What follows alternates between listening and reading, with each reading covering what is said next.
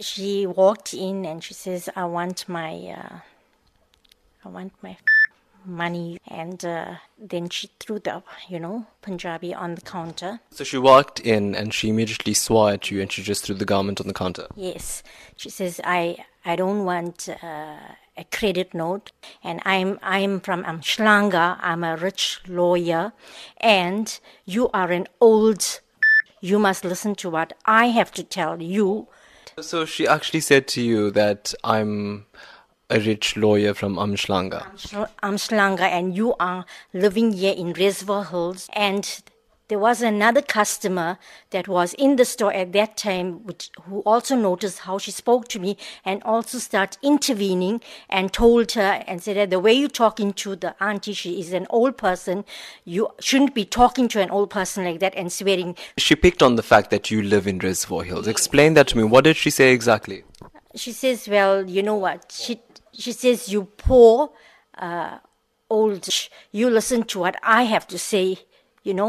I'm from Umhlanga. I'm a, rich lawyer. You listen to what I have to say. That's what she said, yeah. So what did you do then when she picked on the fact that you live in Reservoir Hills? So I told her, "Mom, how can you let your daughter talk to an elderly person in that manner?" So what happened then? I mean, this you get a lady coming into the store. She throws a garment at you. She swears you. She uses bad language. She picks on the fact that you live in Reservoir Hills. What happens after that? As I was still trying to be calm, up till then I did not get angry. By this stage, she started recording you, and how did the conversation escalate to that point? Because you told me that you told one of your colleagues to handle the situation, but right now there's a video of you on social media swearing the customer. How did it get from that to that? So I, told her, still continue telling her the same story. When my boss comes back, you can come back for it. You were visibly upset.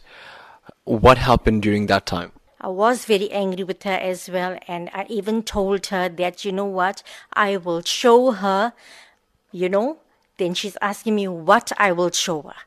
So I said, by you carrying on like this, I said, I will show you, because she threatened me that, I will get you fired. I then, picked up the phone and I dialed 10111. I phoned the police in her presence to let them know what was happening. I mean, you did say some harsh things to her. I mean, yes, I when you think back at it, were you proud of what she said?